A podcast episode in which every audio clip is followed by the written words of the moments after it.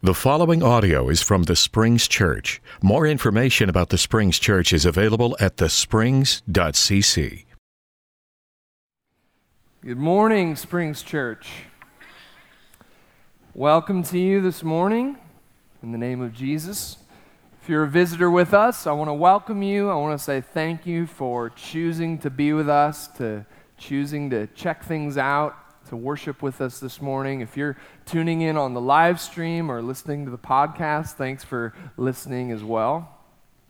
Uh, I'm excited this morning. It's our final sermon in our series, Psalms, the Seasons of Life.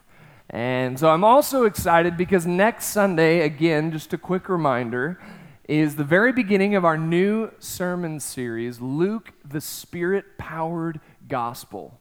And so Ben Langford is going to be here to uh, kick that off, and we're going to see Luke's story of salvation from Jesus' birth and life all the way to his death and resurrection. We're going to see Jesus preach and enact the gospel and God's liberating power through the Holy Spirit.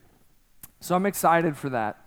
And before we get going this morning, wrapping up the Psalms, I wanted to just call out five people by name uh, to thank. A lot of people deserve thanks for helping us get settled into this building. A lot of people have already been thanked, but I don't think we've called out just a few that were on my heart that I saw pretty much, I think, sleeping on the stage the last week before we moved in. Uh, so one of them is Rick Geyer. Uh, if something is hung up on the walls, it, there's a good bet that he put it there.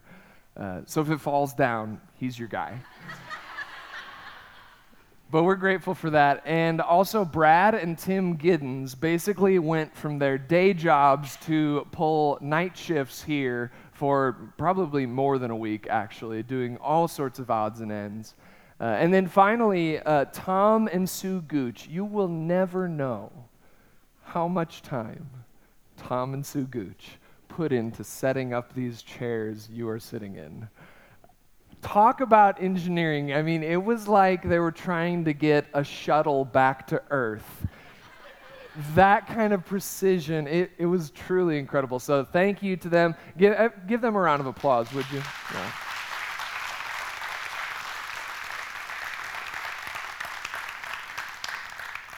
Again, there are a lot of people to thank. So if you lifted a finger, said one prayer, thank you just for being here and helping us get into this space together. We're in our final psalm this morning Psalm 146, a psalm of new orientation.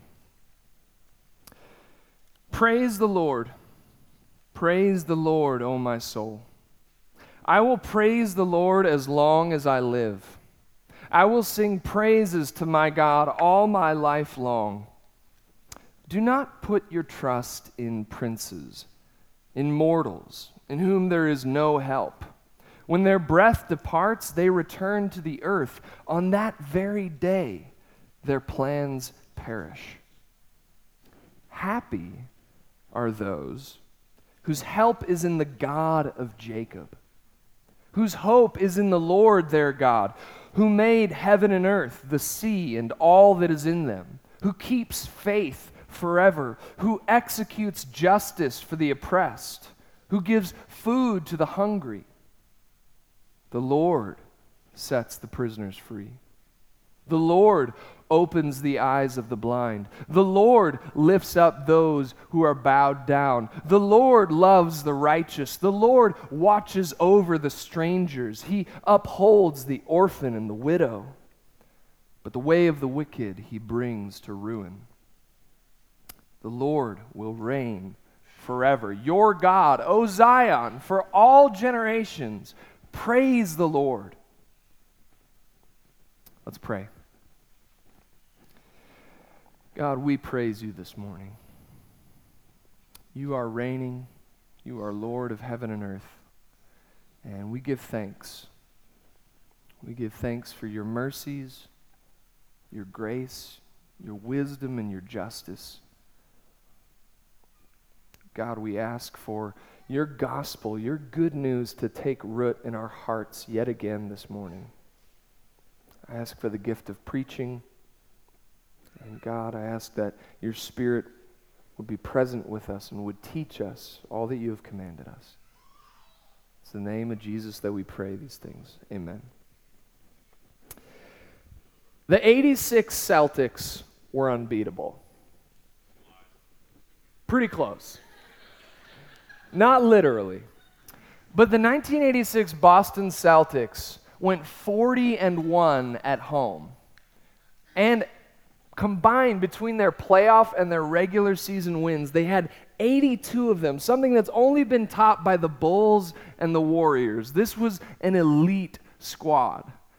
And that year, they won their third championship of the decade of the 80s in 1986. It was an incredible roster Larry Bird, Kevin McHale, Robert Parish, Bill Walton. A great crew. And it was about to become even more spectacular. Because by a stroke equal parts genius and luck, the defending champion Celtics had found themselves with the second pick in the 86 NBA draft. And so they drafted with that pick collegiate phenom Len Bias. Bias was a six foot nine forward, a thousand watt smile, and a game to match. He was an incredible player. He could shoot outside, he could take you into the lane, and really, he was exactly what the Celtics needed because their stars, in truth, were beginning to age. And so, Bias was youthful, he had speed, he had energy. He was exactly what they needed for another decade of dominance. He was the future. And so, Two days after the Celtics drafted Len Bias, his name was plastered across newspapers around the country. And the headline read Basketball star Len Bias dead of heart attack. He wasn't a drug user that we know of. He had passed drug tests with the Celtics and other teams, but he had decided to celebrate with drugs his draft and he had a massive heart attack from it. Dead. Before he could ever play with Larry Bird, before he could ever hit a jumper in the Boston Garden, before he could guard Michael Jordan in an Eastern Conference Finals, snuffed out in an instant. He's considered one of the greatest players to never play in the NBA, but a life, a future of best laid plans lost. And our psalmist tells us do not put your trust in princes, in mortals in whom there is no help, for when their breath departs, they return to the earth, and on that very day their plans perish. The central question of our text this morning, Psalm 146, is Whom shall we trust? Should we place our trust in a human being, even a skilled, powerful, adept human being, in something that is bound by time, something or someone that can be gone in an instant? Or should we place our trust in something eternal? Something imperishable, something that doesn't change? That's the question at the heart of our text this morning. And I want to linger for a moment in verses 3 and 4, actually, because I think they stand as a, an important foil to the rest of the psalm that we'll get into. So do not put your trust in princes, he says, in mortals in whom there is no help. When their breath departs, they return to the earth. On that very day, their plans perish. There's, there's an interesting little bit of wordplay happening in the Hebrew. That word mortals, other translations call it just human beings. Uh, but the word there is Adam or Adam, just like Genesis 2, the first man, it's Adam. And then that word for ground or earth is Adamah. So what he's saying is the Adam returns to the Adamah. That, that from dust we come and to dust we shall return. That human beings are mortal and eventually they will wind up back where they came from. But perhaps the more important word in this text is princes. Because when we talk about princes, we're not just talking about the Saudi or British royal family, though I think that would be included. Uh, we're not just talking about elected officials in America, though again, I think that applies as well. But we're talking more broadly about powerful humanity. We're talking about nobles, leaders, people with power and resources who seem properly to be in charge people who we think should be running things. And these are precisely the people that we are often putting our trust in. And in America, it's not just elected officials, people who are princes or princesses by democracy, but also by celebrity.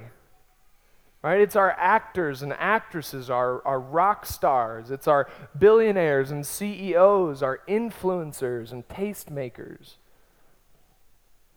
These are the people we often place our trust in. And the psalmist says, not so fast. Because this line of trusting in princes is an ever present temptation. And I think it's based on the fact that we believe this is the way the world gets better. These are the people who can get the job done. These are the ones who are equipped to run the world. And the world will indeed get better if we follow them, is what we often think. But I think this is tied into something that's often referred to as the myth of progress. So, this is a belief that has kind of been perpetuated over the last few centuries and had a really decisive push during that period called the Enlightenment. But it is a belief that we as humanity, if we really try, if we really buckle down and try and do things right and band together, we can march ever onward towards perfection.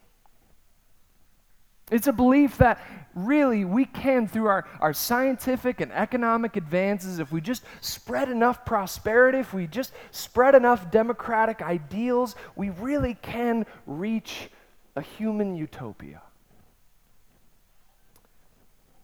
This is the myth of progress, and I believe it stems largely from our trust in princes.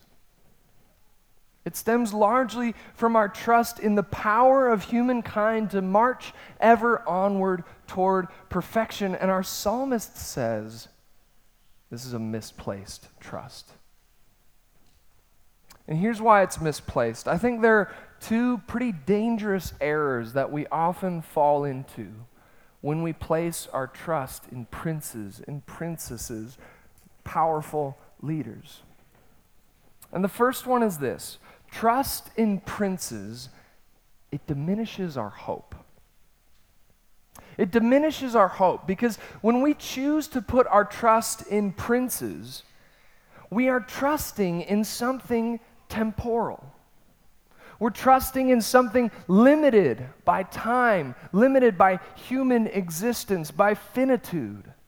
As the, the Celtics tragically found out, human beings can be gone in an instant, and the future, the hope, is gone. It's diminished. Humans are finite, but not just that. Humans are fallen. Human beings are fallen, and there's this whole tragic history of us realizing every time we think we're on the cusp of that utopian community, we realize that we're fallen, we're sinful, we're broken. Andrew Carnegie was a 19th century steel tycoon in America. One of the top three, he's often listed as one of the top three richest people of the last half millennium. And in his autobiography, he has this section where he kind of talks about um, this period where he rejected theology and he you know, left these supernatural beliefs behind, and he kind of goes on to what he calls this more optimistic outlook on life. And he, he says, All is well since all grows better, became my motto. Man was not created with an instinct for his own degradation, but from the lower, he had risen to the higher forms. nor is there any conceivable end to his march to perfection. His face is turned to the light, he stands in the sun and looks upward. If you missed that, Carnegie's motto is all is well since all grows better, which is kind of the motto you would expect from one of the three richest human beings to walk the earth. But what's fascinating in his memoirs is, is towards the end, the actually very final paragraph. There's this strange and disturbing ending. The, the year is 1914. It's the beginning, the very outbreak of what we know as World War I. And if you skip down to that last paragraph in his autobiography, he says, As I read this today, what a change the world convulsed by war as never before, men slaying each other like wild beasts. I dare not relinquish all hope. It's this chilling ending because right after that, there's a couple more sentences and the manuscript just stops. It breaks off. And so we go from this man who says, All is well, for all grows better and nothing can stop humankind's march toward perfection, to What a change. Men slaying each other like wild beasts. I dare not relinquish all hope. And if Carnegie had lived another few decades, he might have seen the second outbreak of World War. And his hope may have been even closer to being relinquished. We need hope, and we have hope, but when we place that hope, that trust in princes, in humankind's power, it diminishes the hope.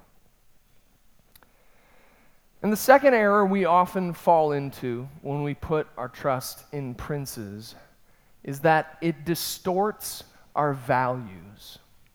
So when we put our trust in princes or princesses, it shifts in unconscious, often invisible ways our beliefs, our values. Let me give you just one example. In 2011, the Public Religion Research Institute asked this question Can an elected official who has committed private immoral acts be trusted to behave ethically and fulfill their public and professional duties? In 2011, 61% of white evangelicals said no, they can't be trusted. The, the personal immorality would affect the public behavior as well. Only 30%, the lowest group, said yes, that'd be fine. Five years later, 2016, they asked the very same question Can an elected official who behaves immorally in private behave publicly, ethically well? And 72% of white evangelicals said yes. The personal immorality doesn't affect the public duties. Now, what's interesting is everybody went up in America. The only category that actually didn't go up was the religiously unaffiliated. But white evangelicals went from being the least likely, 30%, to being the most likely, 72%, to say that an elected official's personal actions didn't affect their public or ethical professional duties. Now, let me tell you what concerns me about this survey. Uh, because I'm not necessarily concerned with people changing their minds, reevaluating their beliefs. I think that's a healthy, important thing to do. But what concerns me is the unconscious adoption of another kingdom's values. Right? What concerns me is in every, every corner, regardless of party or demographic, every corner of the playing field, what concerns me in all of us is this unconscious drift toward hyper partisan allegiance toward allegiance to a different kingdom that in turn affects and distorts our kingdom's values in ways that we often don't even recognize, in ways that remain invisible to us. But there's good news for us. In Psalm 146, happy are those whose help is the God of Jacob whose hope is in the Lord their God, who made heaven and earth, the sea, and all that is in them, who keeps faith forever. This is the last beatitude in the entire Psalter. He says, Happy are those who trust in the God of Jacob, who keeps faith forever. Notice the contrast between the finitude of humanity, the mortality, who perishes in an instant, and the eternal God of Jacob who keeps faith forever, who does what he says he will do, who understands the world and all of its nooks and crannies in ways we could never possibly hope to imagine, not because of anything with us, but who understands because he's the one who created it. He's the one who made heaven and earth, the sea, all that is in them. And he sees this world that is supposed to operate a certain way. And yet, it doesn't. We've broken things. We've created chaos through sin. And so, what does God do? Take a look at the, the end of the psalm here, verse 7 to the end. It's the Lord who keeps faith forever, who executes justice for the oppressed who gives food to the hungry. The Lord sets the prisoners free. The Lord opens the eyes of the blind. The Lord lifts up those who are bowed down. The Lord loves the righteous. The Lord watches over the strangers. He upholds the orphan and the widow, but the way of the wicked he brings to ruin. The Lord will reign forever. Your God, O Zion, for all generations Praise the Lord. Now, notice that trust in God is not just founded on the fact of his power, of his permanence and eternality, it's founded on his character. It's founded on his character that God has created the world, and though we've messed things up, God is acting to restore that creation to its former glory. God is acting in these ways and He's calling us to do that as well. He's saying, look, economic disparity, starvation, those are not consonant with the way I've created the world to work. Those are not consonant with the God who reigns forever in Zion. You might recall that word for mortals in verse 3 uh, Adam. It's translated mortals or human being, but I really like the ESV on this one. The ESV says, Put not your trust in princes, in a son of man in whom there is no salvation. When his breath departs, he returns to the earth. On that very day, his plans perish. There is one Son of Man worth trusting. There is one Son of Man in whom there is salvation.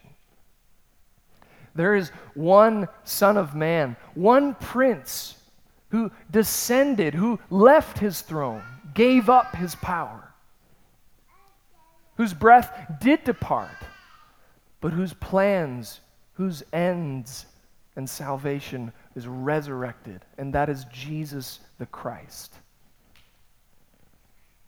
There's one prince in whom we can trust, put our ultimate hope and trust, and that is the Prince of Peace, the same Almighty God who is on the throne reigning forever, is that Jesus Christ.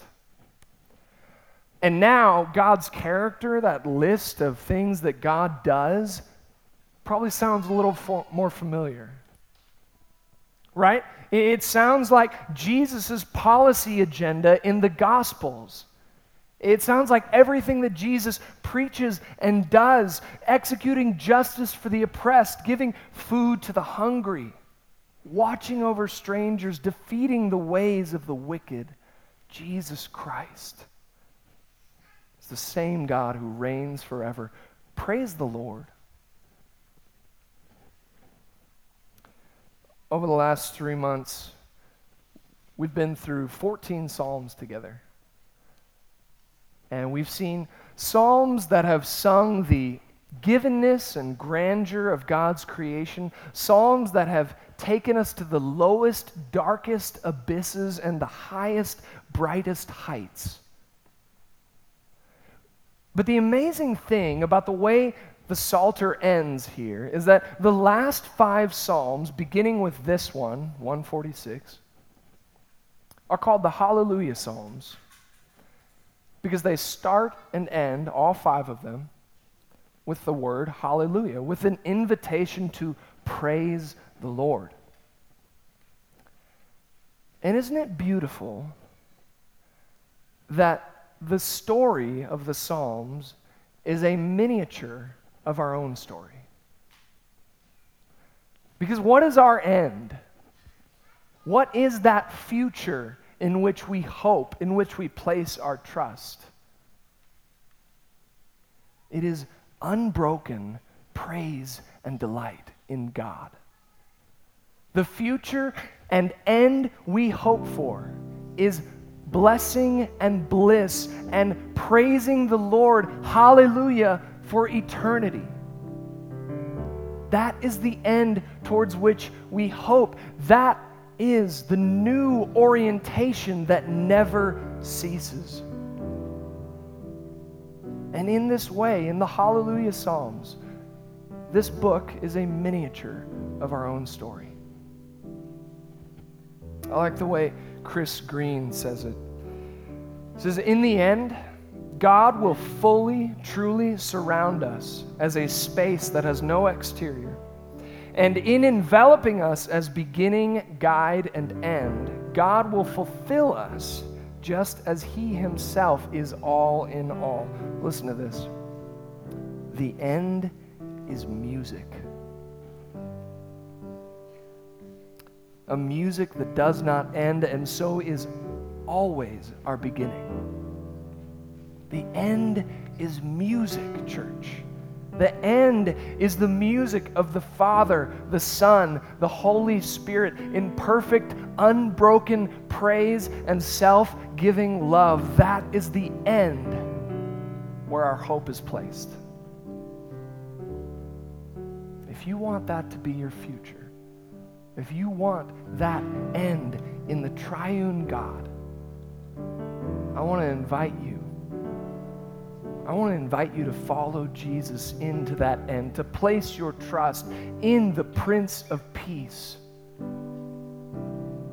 And I want to invite you to stand and begin to praise him now. Hallelujah. Let's praise him, church.